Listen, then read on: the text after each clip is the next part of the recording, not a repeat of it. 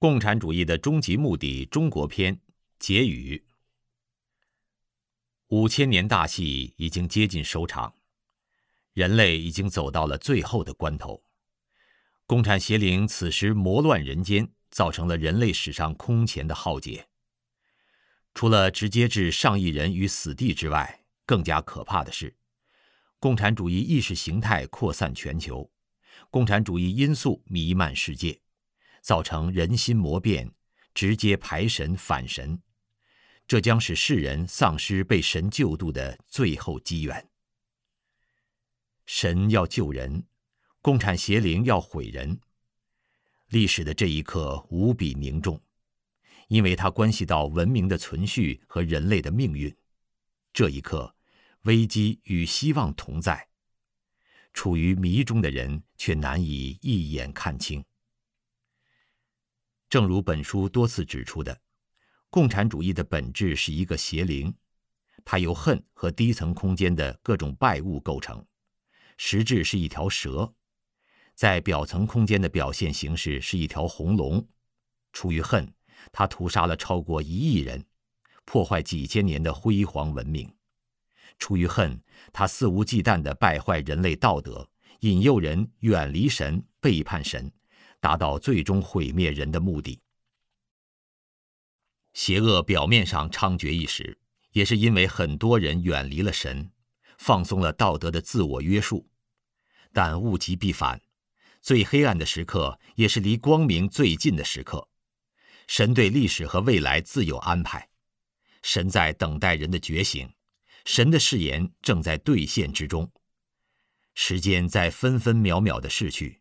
这个世界的旧秩序正在瓦解，新秩序正在建立，旧的势力正在溃退，新的力量正在走向历史的前台。青山遮不住，毕竟东流去。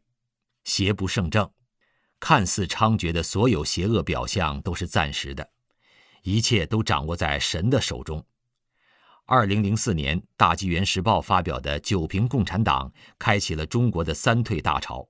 数亿人退出了中共的党团队组织，这是中国人驱除共产邪灵附体的自救之举。人只要主动三退，神就会将邪灵附体瞬间清除，这个生命就将属于未来。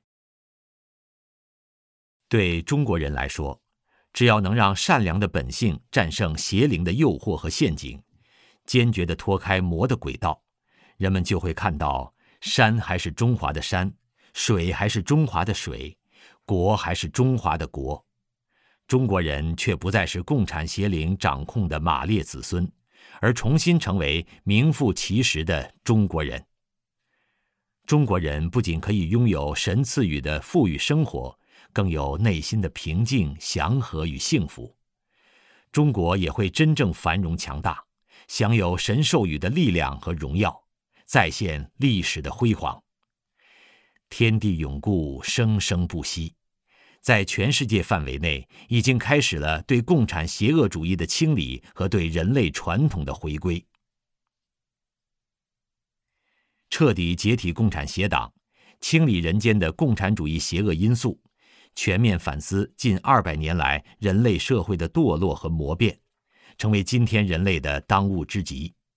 归正人心。净化社会，回归传统，重建信仰，重新体认与神的联系，找回与神的纽带，这是每个人的责任，也是每个人得救的希望所在。神的慈悲与威严同在，神在看着每个人的内心。一个人在此时此刻的抉择和所为，就会决定他的未来。要想回归神旨的路。得到神的救度，就必须全面揭示出共产主义的终极目的，让迷中的世人猛醒。这就是写作本书的初衷。